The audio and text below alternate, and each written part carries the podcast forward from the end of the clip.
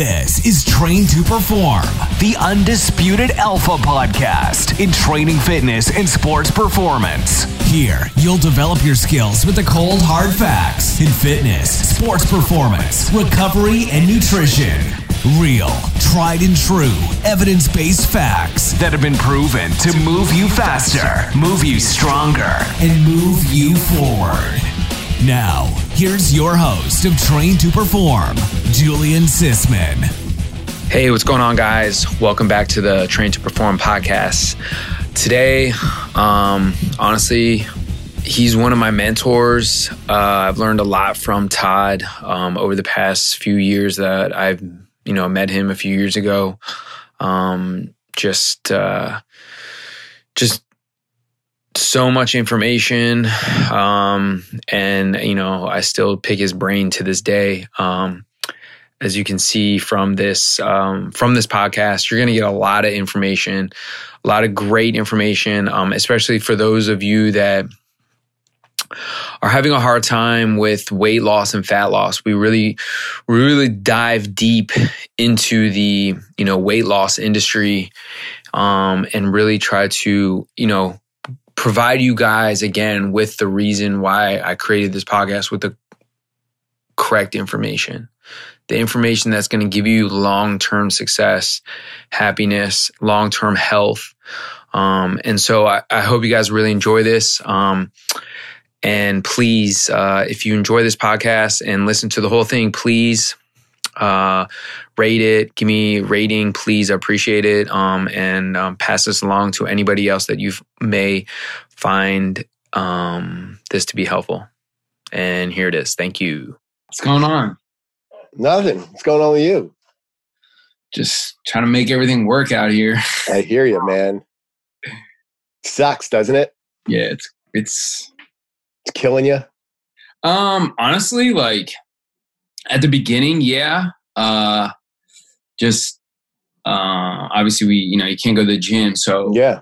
Um, just figuring out a way to, you know, move everything online for the time being uh, was the move. Mm-hmm. Um, and fortunately, uh, I was able to get a decent amount of people moved online. Um, so just continuing kind of just like basically Zoom, live Zoom workouts. Right. Um, right. Some people have stuff they use at home. They just didn't like the live workout, so I was using like app based. Yeah. Um, and so I was just programming them workouts and just try to like continue communication with whoever needed stuff. And um, so yeah, I mean, I made it work. I mean, now uh, now that you know Maryland and Virginia are kind of like in the same place, uh, things have kind of like changed. Um, being able to use the gym a little bit, go outside, and you know, so just making it work. Yeah, figuring it out. Yeah, that's good. Yeah. How's everything with you? Ah, uh, you know, it's it's pretty hectic. Really? GW, GW's oh. fucking, they're going crazy, man. Really? Yeah, yeah, yeah. You know, they're like, well, it's an it's just an enormous financial loss for them. You know, okay. like having to cancel um, most of the fall semester and not having students come back and things like you know with a tuition driven school our, our, our commits for the fall are like down like 15 or 20 percent or something like that. So they're predicting that it's going to be about 115 million dollar loss. So they're not going to school in the fall or they're they are. They are but you know we're going to be operating at i think they have to keep social distancing in place and GW has come up with their own social distancing guidelines and their own plan that's more stringent than the district. So, you know, every student has to be masked. Um, there's going to be temperature checks going in every room and sanitation and things like that. All the every uh, every every student and every faculty and every staff is going to be tested. Um, so you know, it's it's and then there, you know, there's a lot of things about athletics and return to play and all that kind of stuff. It's so it's it's an enormous undertaking. Yeah, so, I'm sure it's I'm sure it's almost very similar at every other university. Oh yeah, yeah. Everybody's going through the same thing. Yeah, yeah. I mean, I've trained a few kids that are going to play like sports. Uh, we have a few kids that come, um, and some of them it's like they haven't even heard anything. Yeah, I know. like, okay. It's a like, lot of schools don't know yet. Yeah, it's crazy. It's and especially when you when you're in a state where like in Texas, you know, they, they're having this resurgence of cases and, and Florida, you know, those schools may have had a plan in place and then all of a sudden, who knows, you know, within a month, all that could change and they, there could be another quarantine, you know, so who knows? Yeah. It, the fall is just going to be actually the whole next academic year is just going to be a fucking nightmare. Yeah. I mean, yeah, hundred percent. I mean, it's Yeah. I think it's gonna be a nightmare until at least something is. So there's a vaccine, basically. yeah, Yeah. and you don't know, you can't really trust Yeah, right. out.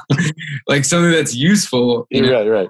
Let's crank out a vaccine. yeah, it's like yeah, let's crank Yeah, one with let's- like see how much good comes from that. it's crazy.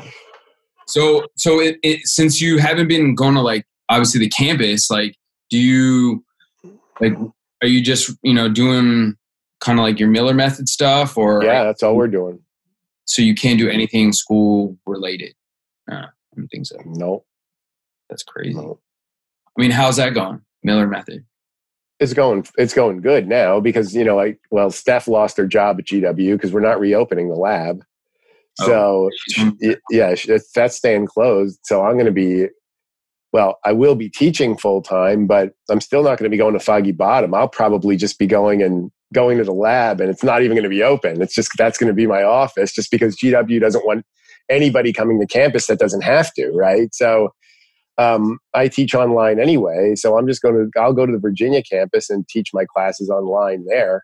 You know where my all my setup is. Yeah. Um, but that's it. So, yeah.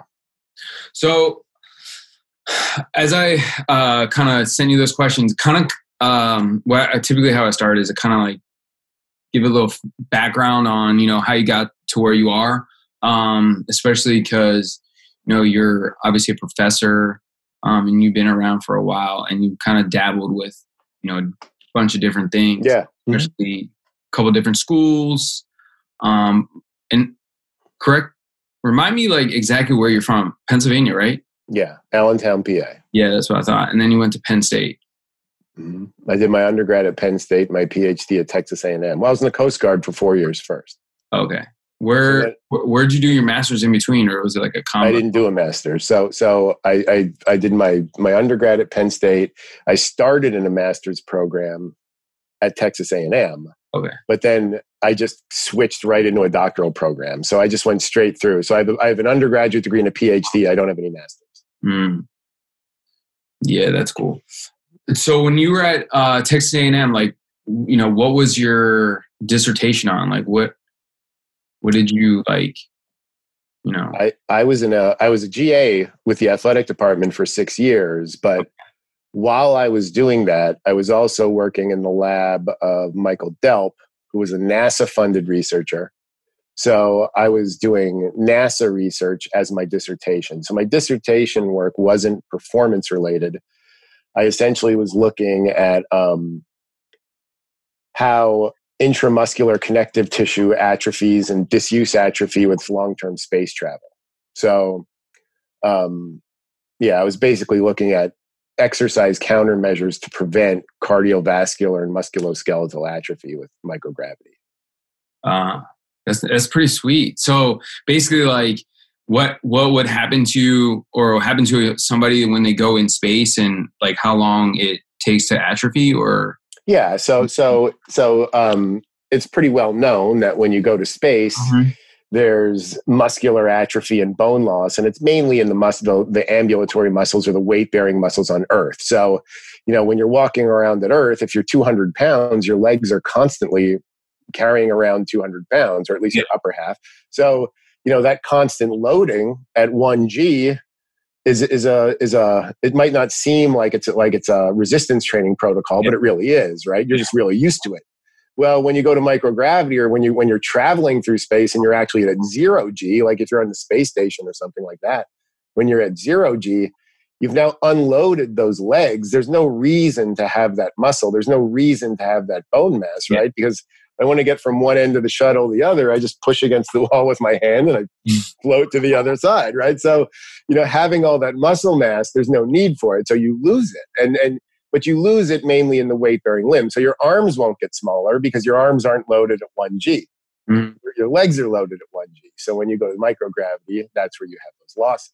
So, you know, the problem with that is not, that's not so much a problem. That's a beautiful adaptation to microgravity. The problem is when you come back to Earth or some other gravitational environment. So, you know, the major problem here is with Mars exploration you know you leave the earth's gravitational pull and then you're in micrograv you're in zero gravity until you get to mars and who knows that trip is what a year and a half or something like that. So then you know you you get to to mars and now you're at something like i think it's 30% gravity or something like that. So now if you're at 30% gravity and you're putting on a spacesuit you know and you jump out of the space shuttle and or jump out of the capsule and fall and break your leg because it's all weak yeah. Now you're laying on Mars with a broken leg. You know, you're pretty much you're screwed at that point. Yeah. right? You're not coming back. So um, that that's that's the main problem with with uh, long term space travel. It's not so much the microgravity; it's the return to a gravitational environment after being exposed to zero g for so long. When they come back, though, is there some type of like you have to go to like a certain place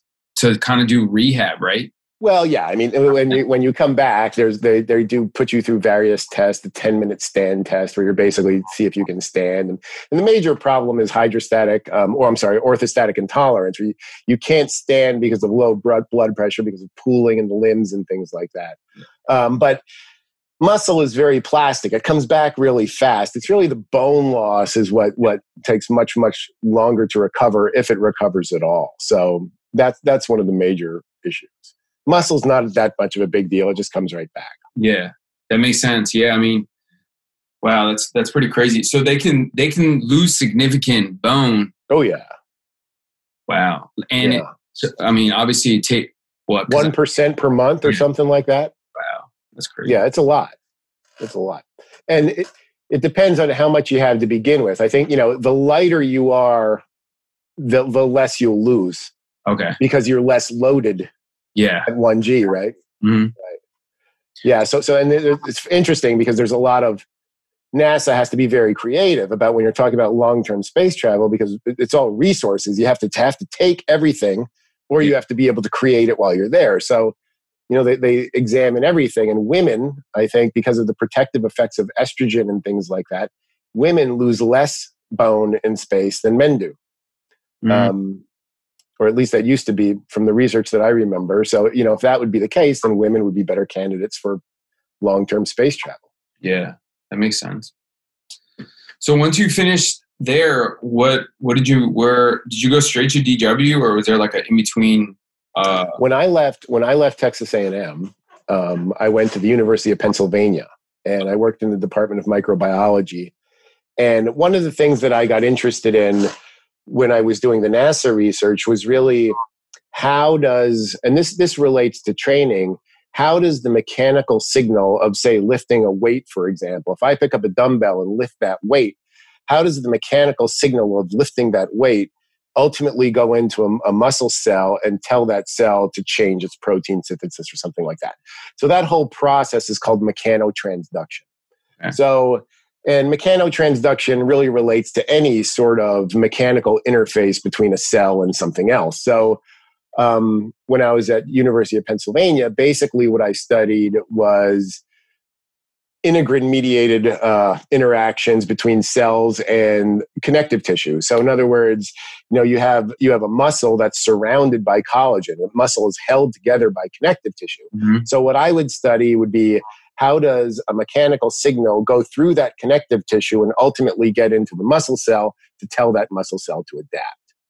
So and, and specifically when i when i did my dissertation dissertation research what i looked at was how intramuscular connective tissue specifically atrophies or deteriorates with microgravity and how does that affect cell signaling to muscle?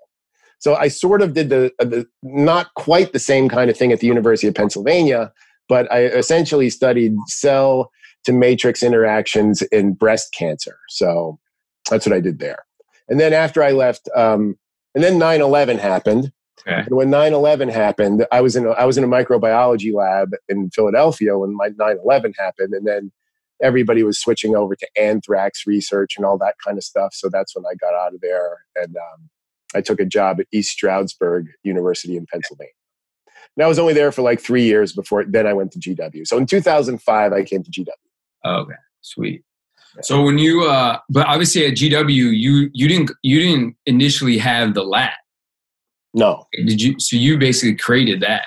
Yeah. So when I got to GW in 2005, well, there was no under, there was no graduate major, there was no graduate degree in strength and conditioning either when I got to GW. So I created that too. So, so the first thing I did was create the graduate degree in strength and conditioning, the graduate concentration in strength and conditioning at GW, and that was residential. That was in person.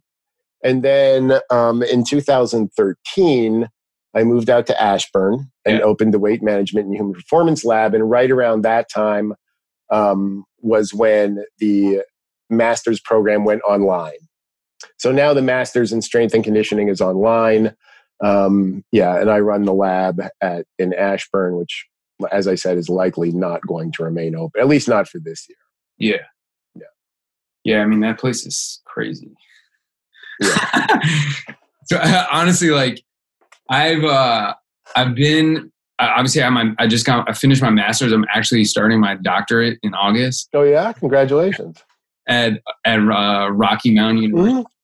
Mm-hmm. Um, but honestly, your lab is like the only lab I've like ever like like been in like that because most of the class like was for my master's was online. So mm-hmm. um, you know anything that I had to you know utilize or whatever it was just like you know where I was um, or just research and just kind of like learning about it. Um, especially because like we there was like a class I took on uh, like technology, you know, mm-hmm. all this you know GPS and all that kind of stuff. Yeah. Um, so obviously I didn't have that stuff. So, um, but yeah, I mean the lab is. I'm. I, I would. I would hate to see it go because it's. Yeah. it's, I know.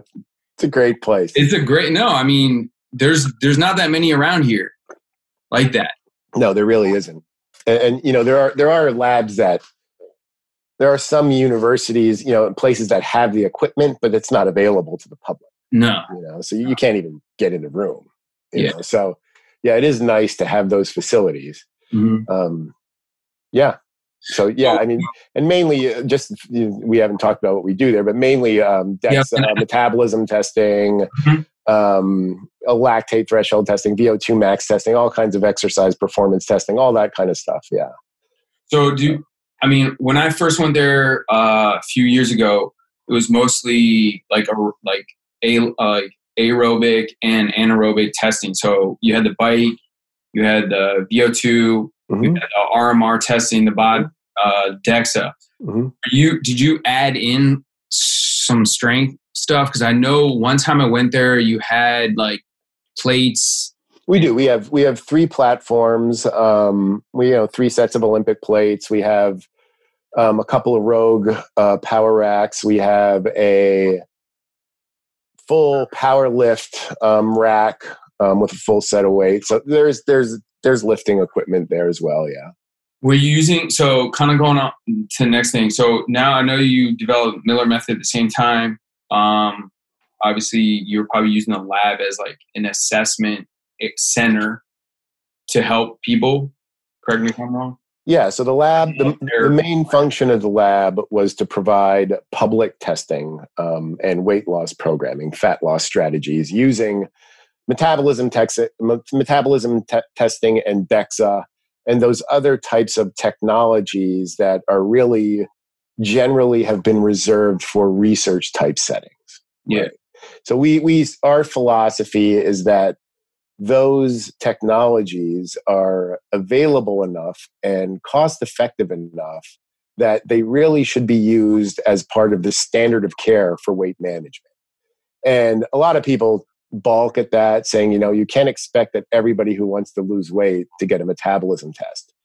And to that, I say, yes, I do have that expectation. Because if we can expect everybody to get on a scale, which is a silly thing in my mind to do, then why doesn't it make sense to have to get to expect everybody to get a metabolism test? And I know people are going to say, well, they can't afford it and things like that.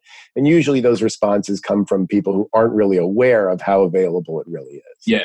I mean, I mean, even at even when I was coming to you, obviously there was not much around. And I know I had asked you a question like years ago about it, and you said some some company was going to come start some some type of of like uh like testing that you could bring to the air that was going to come to the area. But then recently, I I looked up a place, and they have a place in Bethesda. It's called Composition ID, Mm-hmm. And they do the same exact stuff you do there. And Yeah, they've been around a long time. it's equally as a it's equally cost of cost wise like yeah. you're doing and Mm-hmm.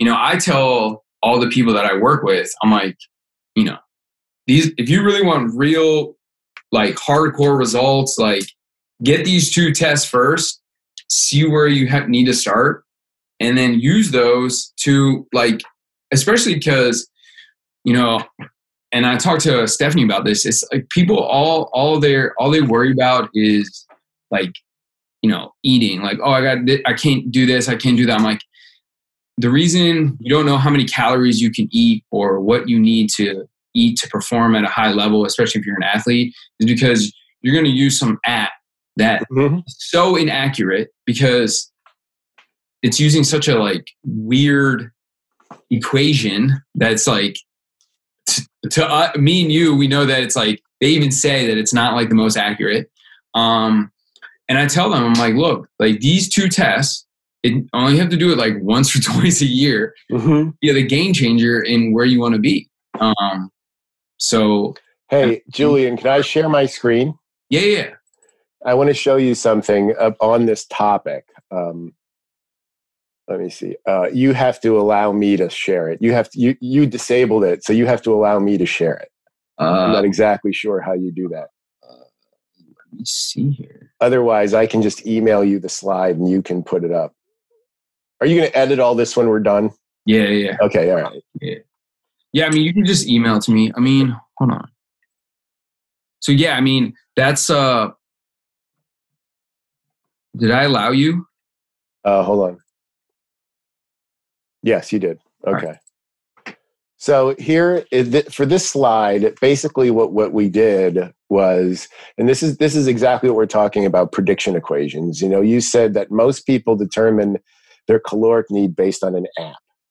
So if you if you download your MyFitnessPal or Fat Secret or something like that, Mhm. it'll ask you to put in your height, weight, gender, age, and it'll tell you this is what your predicted metabolism is Mhm. that predicted metabolism is represented on this graph by the red line. Okay, so the red line is the predicted value. Um, each dot on the graph is a subject, and each number within the dot represents how far that subject's RMR expressed as a percent is away from the predicted value. So, for example, if you look at there's a there's a dot up here. I don't know if you can see the mouse moving, but there's a dot up here that, that says a 38 in it. That person has a metabolism that's 38% faster than the predicted value. And then you have people down here who have metabolism that's 19% slower, 16% slower. The thing that we want people to pay attention to is look how many of those values actually fall on the red line, right? Yeah. Very few of them actually fall on the red line. So when we say, when people say, well, the prediction, the predictive equations are better than nothing, we, we, we literally say, no, they are not better than anything, right? Right? That they aren't better than nothing. So, you know, we would much rather, I would much rather talk to somebody for 10 minutes and, and give them a, a, a calorie prescription than, than, than know nothing about them and have a prediction equation. Okay. Um, so the, the point is they're just not accurate enough to trust. And we know that a 100 or 200 calorie surplus every day, you're not going to be able to lose fat. You're going to be gaining fat, right? So you can see that by relying on these apps, you're really, it's, it's very much a shot in the dark as to whether you get lucky enough Mhm. your RMR falls on the line. And then not only is the RMR a problem, the, the, the more, I think, more important problem is that they then use an activity multiplier. Well, they'll say, well, are you sedentary? Are you moderately active? Are you highly active?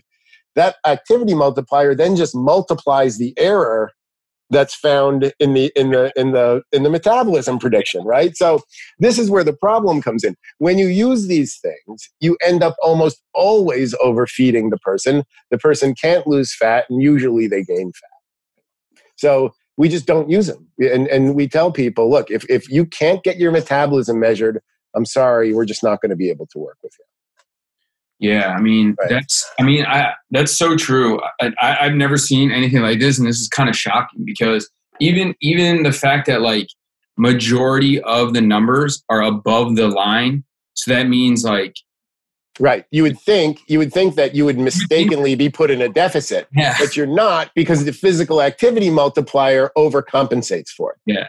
Right. Because they'll always tell you, well, you should never eat at the RMR. Don't eat at the RMR. Well, that, that's crazy. I mean, if you're if you're 500 pounds, you might have an RMR of 4,000 calories. Are you going to tell somebody they need to eat 4,000 calories? They don't need it. Their, their RMR is 4,000 calories because they're 500 pounds, yes. right? Yeah. So yeah, there's this. There, people have this thing like, well, you shouldn't eat below the RMR, but that it's nonsense. You know, it, it's not that you you can't eat below the RMR. You just have to make sure that the deficit's not too big. Yes. Right. Yeah, because I mean, when you do the when you do okay, so when you do the RMR and then when you get the Bod Pod, like, uh, kind of explain like how somebody would use those numbers. So, so if you have a body composition and a metabolism test. Yeah, so like I come to you and I'm like, hey, I want the body composition test, I want the RMR test, I want to use these to um, you know majority people are going to ask for fat loss right? Yeah yeah yeah. Okay so so here's here's how here's how the plan goes. Somebody comes in and you measure the body composition and there's two reasons why you measure the body composition. One you want to know baseline where they're starting right? You want to know how much fat they have on them because when you test them later you need to know how much they lost or gained right so you need the baseline value the second thing is we use the muscle value the fat free mass value we get from the dexa scan Mm-hmm. We use that fat free mass value to determine what your protein intake should be. Yep. Okay. So mm-hmm. that piece of that deck, the DEXA scan gives us those two pieces of critical information. How much protein are you going to eat? And, um, and what is your baseline levels of fat and muscle? And then let's say we, we, we'll, then we'll do a metabolism t- a test. And the metabolism test tells us calorically how much we're going to feed that person. Okay. Bare minimum.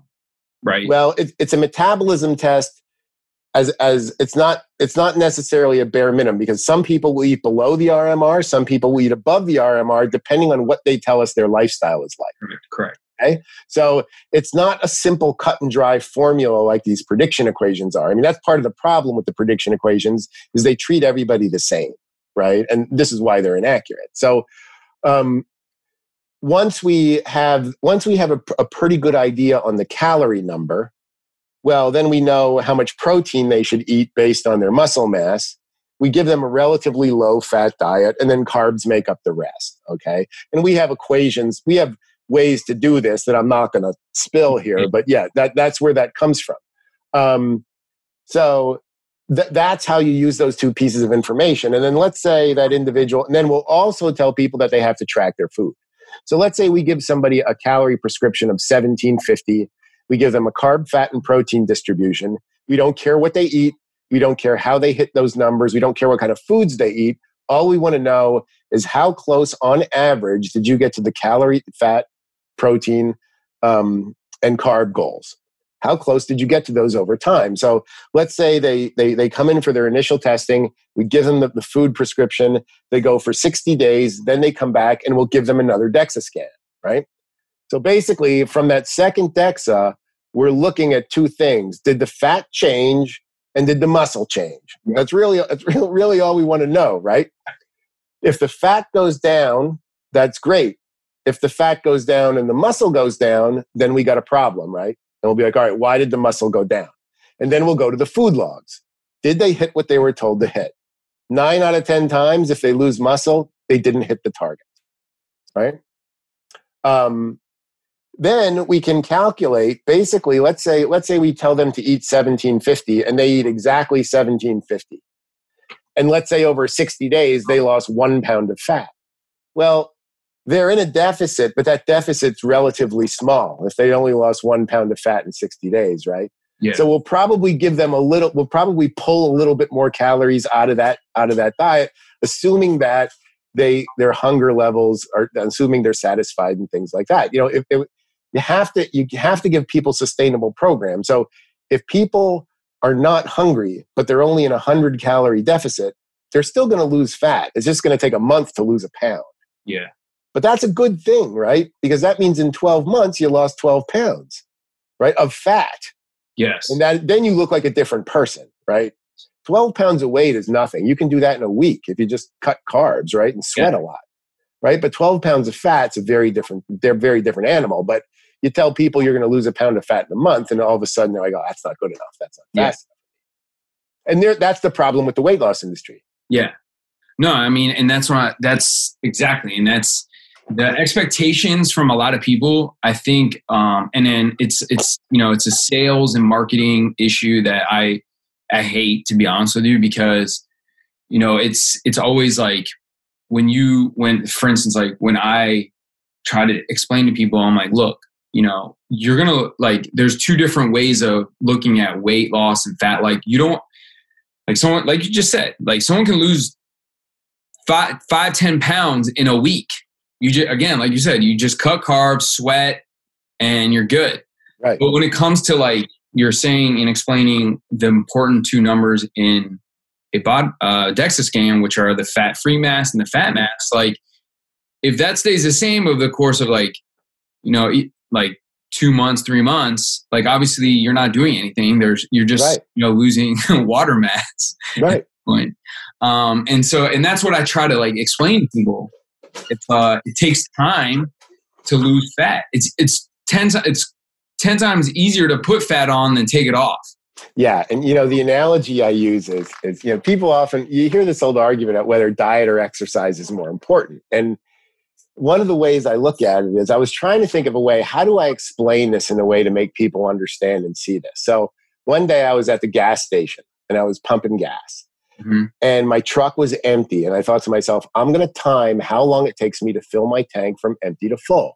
And it took about 2 minutes, okay? So it took about 2 minutes for me to fill the tank. I don't care how hard I drive that truck. I can go out there and put that thing to the floor and drive it as hard as I possibly can.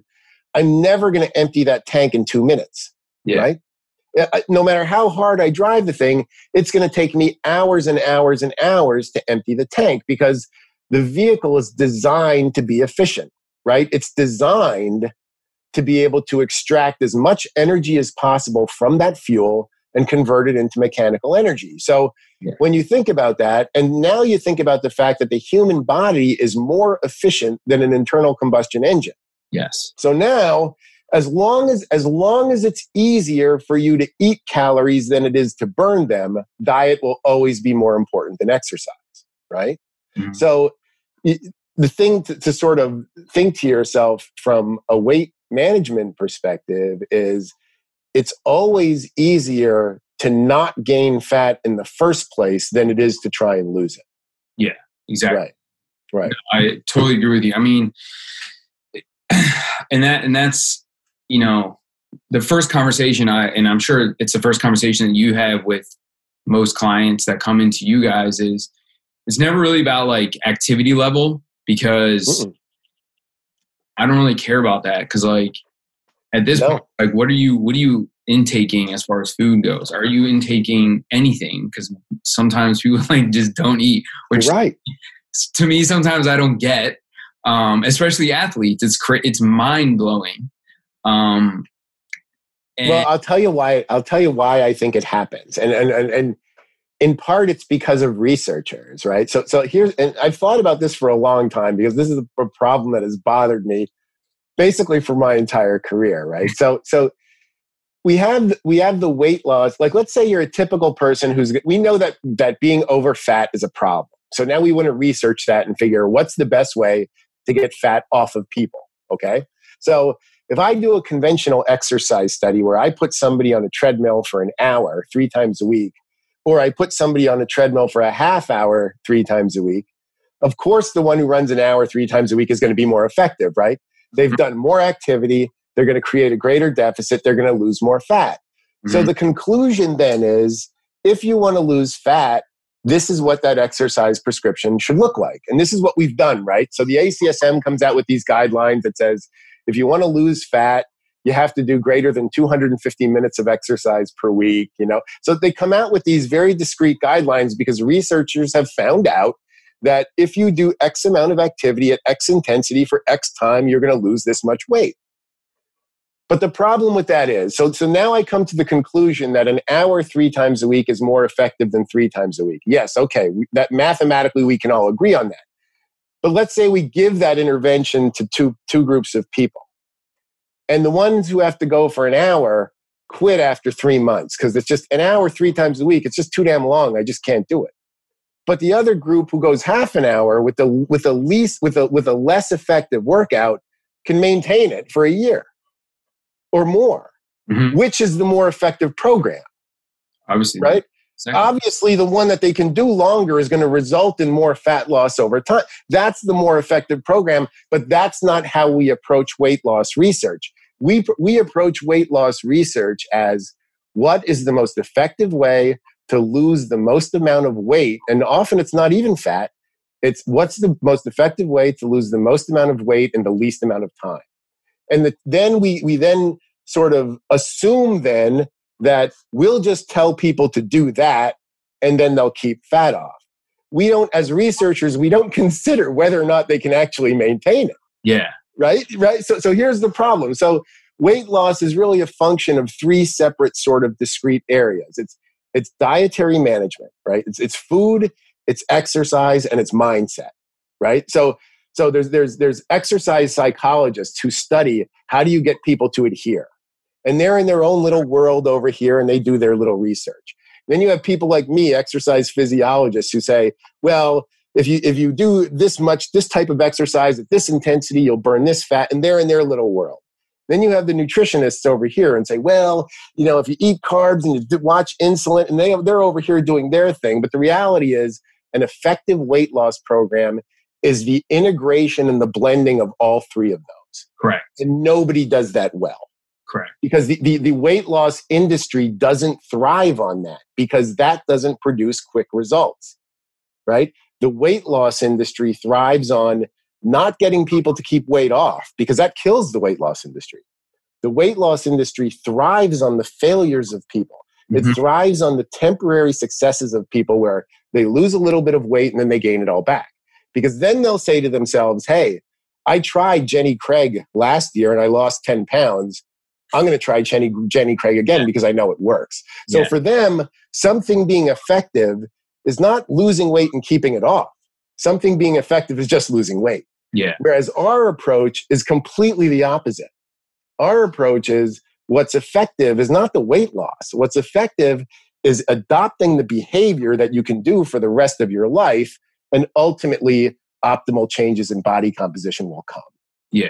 Okay. Yeah. It's a very, very different way of looking at it, right? no, I mean, I, I, I mean, I think the, I think the two, uh, what exactly what you said, the two biggest things are the mindset and the food. Like, right. I mean, really, like, exercise doesn't have much to do with it. exactly and i think the mindset is is is huge i think people when you tell them when you paint that quote unquote picture and you say hey you know this is what's going to happen you know whatever but even realistically you know when you even when you guys probably provide people like the calorie count and you know this and this and this like you you can't really paint a picture because you're not like to sit there and hold this person's hand Mm. forever uh, or for the Oh. whole time that you put them on this thing until you see them again in whatever you know you're to check Right. in with them but Right.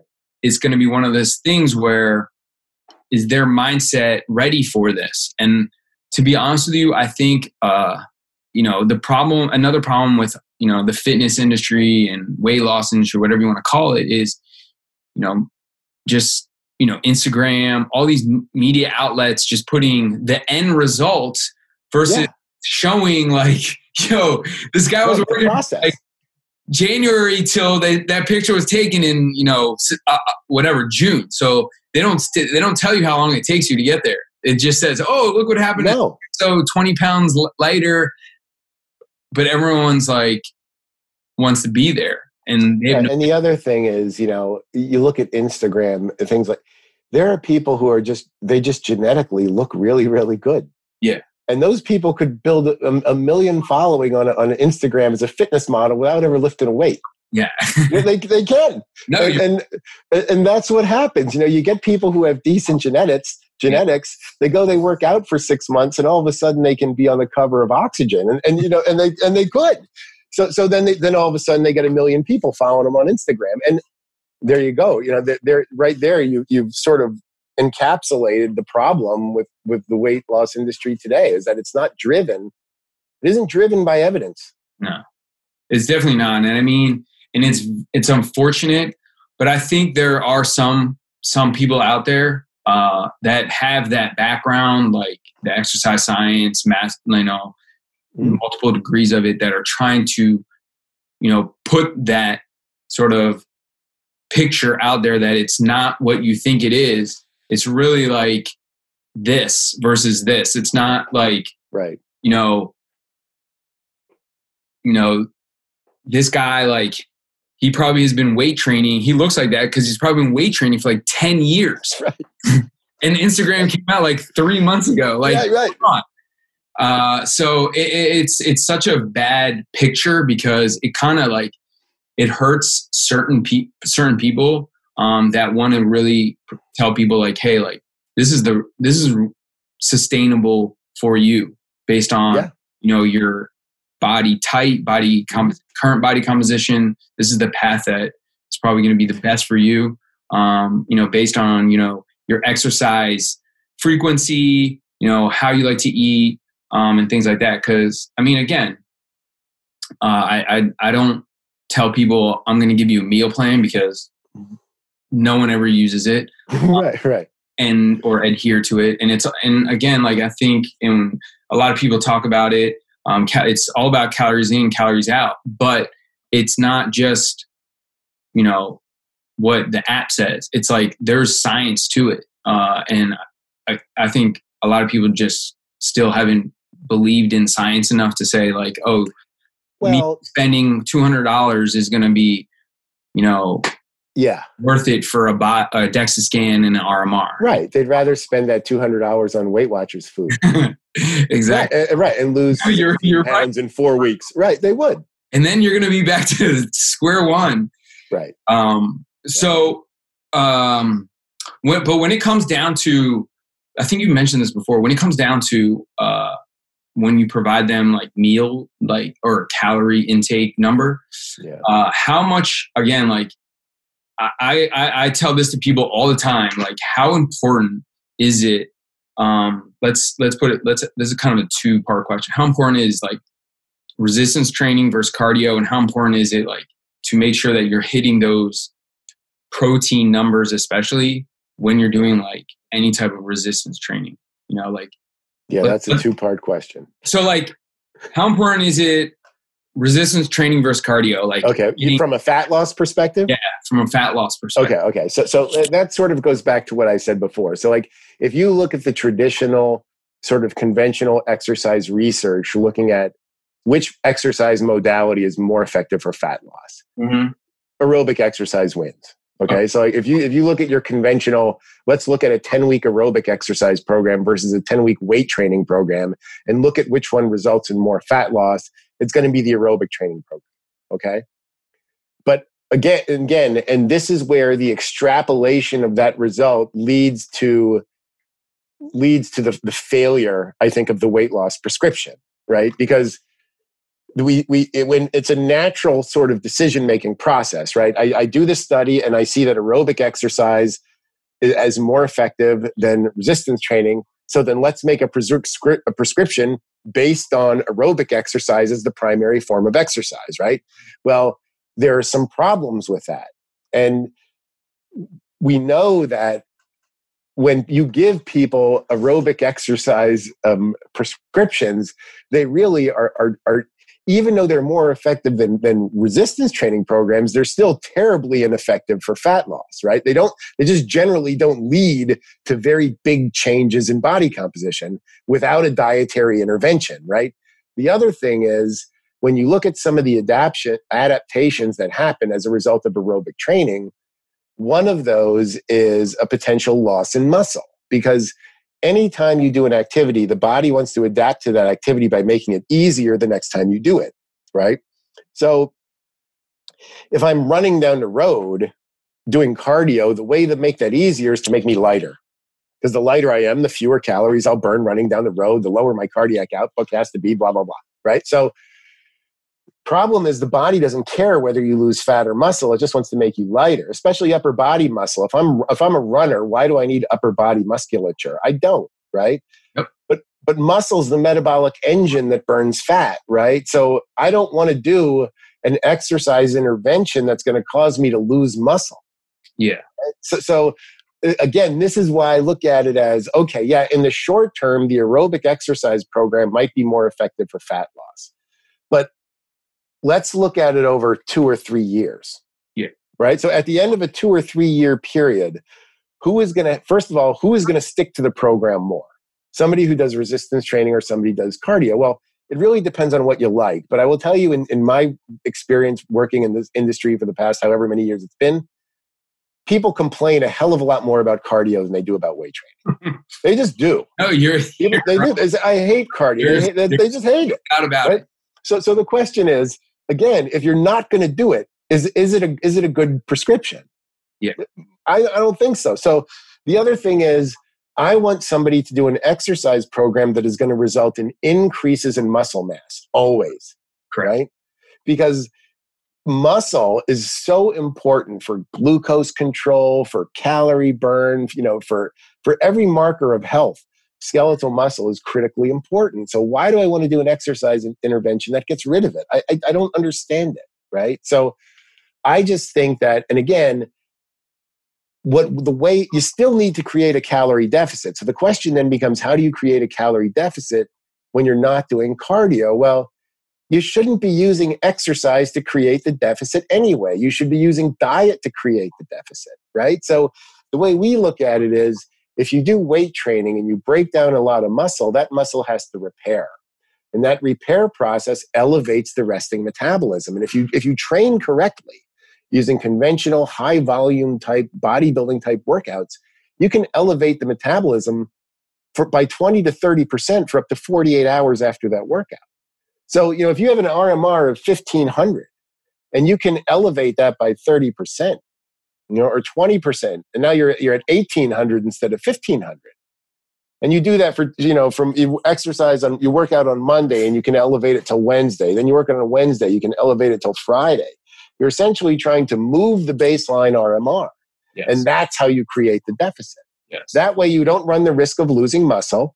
It's going to take you longer right? But again, we know that short term interventions don't work. Yeah. So, so, so what if it takes you longer? Wouldn't you rather have it work? Yeah. You know, it doesn't work because it's fast. That's why it doesn't work. Right. So why would you keep doing it? Yeah. Except the fact that it's going to be slow. Yeah. And that's what you got to get people to try and understand. And they, they don't want to do that. A lot of people, a lot, we've had people say to us, look, I don't care whether the loss is from muscle or fat.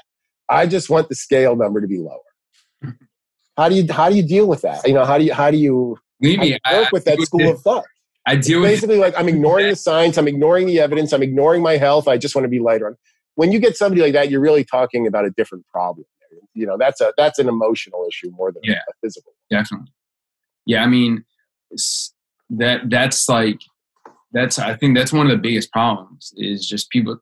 Uh, I think a lot of people just need to kind of get out of their way and just like listen to like experts and and just do the work again like you know comes back to they just want the quick result yeah unfortunate because you know to be honest with you most people look better when they have muscle versus like like skinny like right that cardio looking body of look, like, just, just look at a picture of look at a picture of an elite marathoner at yeah. 10% fat mm-hmm. and an elite sprinter at 10% fat. Yeah. They're both at the same body composition, right? But one of them has a lot more muscle. Mm-hmm. You know, so, so, so um, th- certainly people look at that and, and men or women, You know, you look at a sprinter versus a marathoner, eight out of 10 people, I would say, are going to say, I want to look like the sprinter. Yeah. You're not going to get that way by doing cardio. No. And, and, and it's crazy because um, the, like, people, like, I'll tell them, like, yo, weight train like three, four days a week. Okay. And, and then they want to like do more. And I'm like, well, you know, your body needs to recover, it needs to repair. Like you need to make sure you're eating enough. You, like there's so many things that happen outside of just the training aspect, even with like some of the athletes that I deal with. And, and, you know, and they don't even, they don't want to believe me on like that your body changes when you're like sleeping, when you're mm-hmm. not doing anything, when you're right. walking around like doing normal life things. Right. when like you're gonna. That's when you're growing. Exactly and um and it's it's just and then and then kind of going on to the next question it's like an argument of like having enough protein and when i talk to people about like their eat what they eat and there's like no protein right, right. and they think they're eating protein i'm like yeah yeah where peanut butter yeah peanut butter and um and it's it's uh and, and, then they come back to me and they're like, "Well, I, I have nothing's done happened," and I'm like, "Okay, well, what are you what are you eating?" Because like, you know, I'll have people that will, you know, train two or three days a week and doing things outside of the gym, like maybe doing some running like once or twice a week. But I swear, you know, and I had this conversation with um, Stephanie about it. It's like they just do, and and you probably see this a lot. They just do the exercise so they can eat whatever they want. Mm-hmm. and I'm like, yeah. well, it, if you're coming to me to lose weight and you're you you work out and you you know, yes, your metabolic rate is going to increase for a few days because yeah, you're you're strength training, but you can't just go home and pound the refrigerator. Mm-mm. No, and it, a lot of people think they can, and they, and that's especially true um, I, I don't know. I think that seems especially true with aerobic ex. I shouldn't say that. I mean, I don't know if people. I don't know if people tend to treat themselves more with cardio than they do with weight training. I don't know. I've just seen so many people do 20 minutes on a treadmill, then walk up to a juice bar and get a 500 500 calorie recovery shake. And, uh, well, I mean, that's because they're they're looking at the uh, either using some type of technology that they're seeing on their watch. Yeah, right. Or the treadmill told them they burned 900 yeah. calories Which or something like that. It's crazy because most yeah. of those treadmills are just as in yeah. like incorrect as those the app. Right. Yeah, yeah, yeah. Yeah, I mean, it's just you put in your weight, and it's just using a mechanical, you know, force times distance over time yeah. equation to determine how much work you're doing, right? Yeah. And, so. Yeah, I mean, it's it's it's kind of it's unfortunate because there's a lot of good info, information out there and it's put out on a regular basis and people seem to just navigate to these like quick fixes versus this like you know sustainable like well it's not sexy you know nobody wants to hear of course. portion control calorie balance macro distribution. You know it, you know paleo is sexy keto is sexy. Yeah. You know and and that's what people like you know because they they they say well you're saying i have to do portion control and I have to count my calories and I have to in, incorporate some type of discipline. I don't I don't want to do that. Just tell me what I can and can't eat. Yeah. So, you know, if you say if you go keto, it's simple. Yeah. Uh, just don't eat any carbs and do whatever you want. They're like, all right, I can do that. Till they try it. and they realize like it sucks. right. Yeah. So they realize everything has carbohydrate in it. well, yeah. I mean, because you know, again, uh, most people, um, it's just they're the the the way they intake protein. I think is is is is because there's so many people I, I feel like that don't intake meat like we used to. I think a lot of people are like nav- oh, that's very true. navigate like away from meat and trying to do these other things to get their protein intake like bars mm-hmm. and you know, I'm not saying, and there's, I'm believe me, and you and I know, like, there's nothing really wrong with protein powder, um, especially, you know, pre and post workout. But uh, everyone's going to this like vegan, vegetarian, like, and, and trying to get their proteins from these, you know, vegan, vegetarian options. Yeah. And, and they're not realizing that they are so high in carbs versus the protein value. Mm-hmm. Um, it, it I, I see it all the time, and people are like, and they don't realize that they don't see the bioavailability of yeah. protein versus the carb, you know, and it's and it's bad because they they're like, well, I'm not losing weight. I'm like, yeah, what's your like? Where are you getting your protein sources? And, yeah, and protein's important. You know, a lot of and it, that's another thing that's confusing because you have the dietetics world who's still on on board with the RDA, which is what 0.8 grams per kilo of body weight, which the latest review by the um, International Society of Sports Nutrition just came out and said that um, something like protein intakes, I think their words were far in excess of the RDA, lead to favorable improvements in body composition with resistance training individuals. So it's very clear that when you're in a calorie deficit, protein needs go up. Yeah. And when you're resistance training, protein needs go up even further than that. And given the fact that the protein has such a high thermic effect, you know, um, meaning that it speeds the metabolism just by virtue of eating it, uh, it, it, it should be a much a much more stressed component of a weight management diet than it really is. People sort of look at it as an afterthought, um, and especially the vegan crowd because the vegan crowd is always downplaying protein because they know the most biologically um, highest quality protein comes from animal sources. Mm-hmm. And you know, most people are vegan for ethical reasons rather than health reasons. So, you know, they they tend to I think they tend to not really appreciate or at least recognize the full spectrum of, of protein's benefits. Yeah. Especially in reference to exercise. They just they just downplay it because they don't want people eating it. Yeah. Yeah, I mean it's uh it's it's it's crazy cuz um uh I mean, I understand the ethical reasons, but there's just there's just too much research out there now that even says oh, yeah i mean that you know crop growing versus like an like yeah. doing something to an animal is nowhere more harmful than what you're you know just constantly making crops it's all it, but anyway that's a whole another topic um but yeah i mean it's uh it's it's crazy. It's uh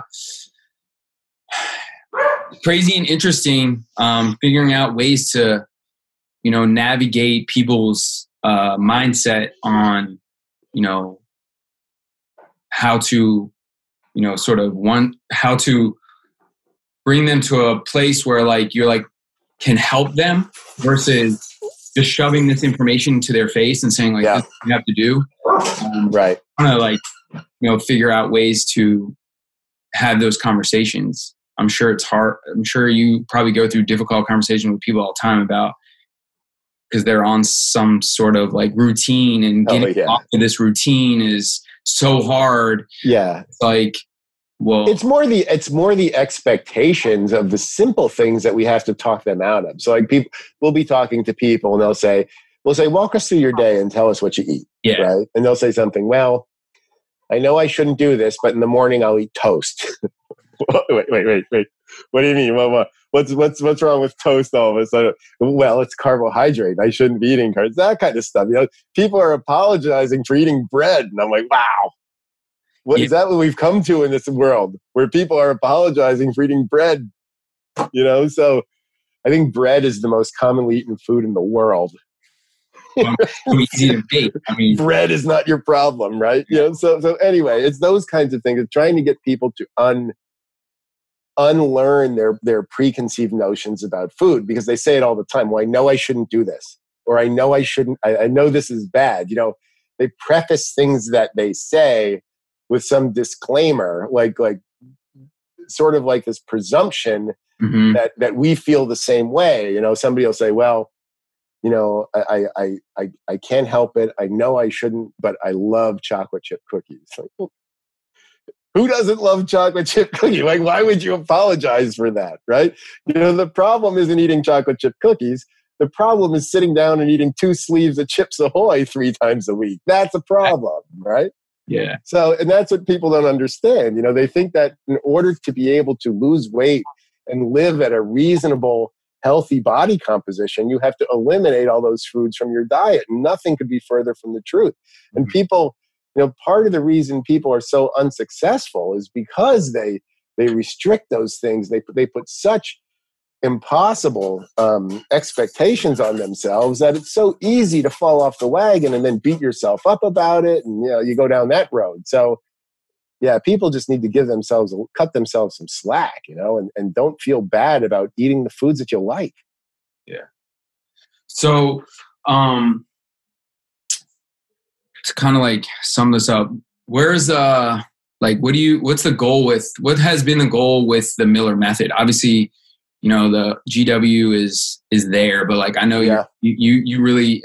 I think it's more. I, am sure it's more important to you than, than GW. But like, like what's your what's your guys' goal with it? I I, I put it, probably should have asked Stephanie, but well, look, our goal has always been, and we started this more from an academic um, perspective, okay. not so much from a business perspective. Yeah. We were just frustrated, yeah. basically frustrated working in the weight loss industry and hearing the same stories over and over again of, of people.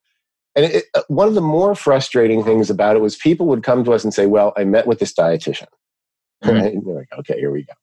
and you know, and the dietitian is talking about my plate and eating the rainbow and different colors and so. And this is somebody who comes here with a genuine problem, can't lose weight, thinks she has potential thyroid problems. And this person is talking to her about my plate. Okay, so so those those are the kinds of things that we got we got just sick of hearing, right? And what we want to and things like low carb dieting and all these all these sort of pseudoscience fad type diets, we really want to change the industry in a way so that people are not so basically so that using metabolism and body composition and food tracking and objective measurements for weight loss becomes the standard of practice. Rather than this holistic sort of approach well we're going to teach people to listen to their body and this and that you know that's that's all great but that alone isn't enough. And objective measurements are great but alone they're not enough. You really need to blend those two yeah. things. You need to have a blending of the science and the objective measurement with a with a, a, somewhat of an intuitive holistic approach to eating and exercise. And if you can do that correctly the goal there is to end up not with the most effective weight loss program in 6 weeks but what kind of diet and eat or what kind of eating and physical activity strategies can you incorporate that you can do for a lifetime? Correct right? That's the goal. The goal isn't tied to bringing down your weight or your, you know, the goal is tied to adopting the lifestyle and those other things will come yeah. right? So, so what are like the lengths of your programs? Well one thing typically we think that you need about three months with somebody. Yeah. you really need about three months with somebody to really get things dialed in. But after that our goal is not to get a client and keep them on the hook for the rest of their life our goal is to teach people what they need from a macronutrient and calorie perspective in order to fuel themselves optimally. And that's it. Once they learn how to do that, we don't, they don't need to be a client of ours anymore, right? You know, there's enough people. There's enough people. We have 42% of Americans obese. There's enough people in this world that you know we're not going to run out of customers, unfortunately. Yeah. Right. So our goal is not to get somebody and and I know it sounds counterintuitive to a business. We're not we're not trying to get somebody and keep them on the hook and provide them because there's not much to provide. Once somebody knows what their what their physiology needs, they don't really need us much anymore, you know? Well, so what about what about like yes, they they they figure out the macro and all that, but are they able to continue working with you if Sure, and a lot of people, like, a lot of people program them like a new three yeah. months. And, and, we do do that. We most of most of the people that work with us after those three months are over, they still want to continue working yeah. with us, even though they're getting success, just because of the personal interaction and and um, the it's really the the the support that they get um, yeah. from us along the way. Yeah. So yeah, we do have a really good retention in that in that respect. But we also know that those people, let's say something happened in those people's lives where they couldn't afford to come to us anymore. Mm-hmm. We know that they're going to take the skills that we've taught them and they're going to be perfectly fine. Mhm. It's not like somebody is getting a meal plan from us every week and Yeah. now they can't afford it and they're like, "Oh shit, what am I going to do?" Yeah. And they just start scarfing down M&Ms because they don't because they don't have the meal plan, you know? So, you know, that that's the kind of stuff that we hate and that's the kind of stuff we want to avoid.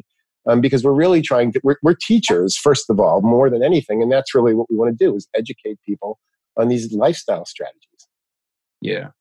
Yeah. I mean, that again, like, and that's, you know, kind of the same mindset I have. I think it's a lot of it is education and miss, miss being, a lot of people are just misinformed. Um, right Again, you know, getting media saying this and that, reading this or hearing it from somebody else that heard it from whoever.